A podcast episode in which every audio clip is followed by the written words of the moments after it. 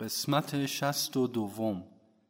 در من زندگی کنید شما نباید چیزی را ترک کنید شما می توانید یک زندگی خانوادگی را در پیش بگیرید و در دنیا باشید شما می توانید به هر کار و شغلی که دارید مشغول باشید.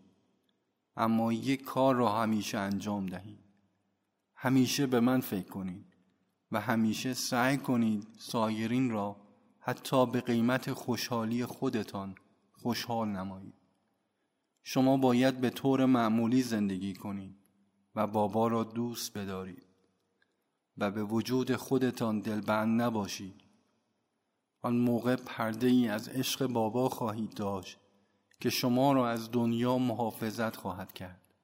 بهترین راه برای پاک ساختن دل یک زندگی معمولی و دنیوی را در پیش گرفتن است که به شما کمک می کند تا در میان وظایف روزمره مسئولیت ها دوست داشتنی ها و دوست نداشتنی ها و غیره بتوانید زندگی کنید.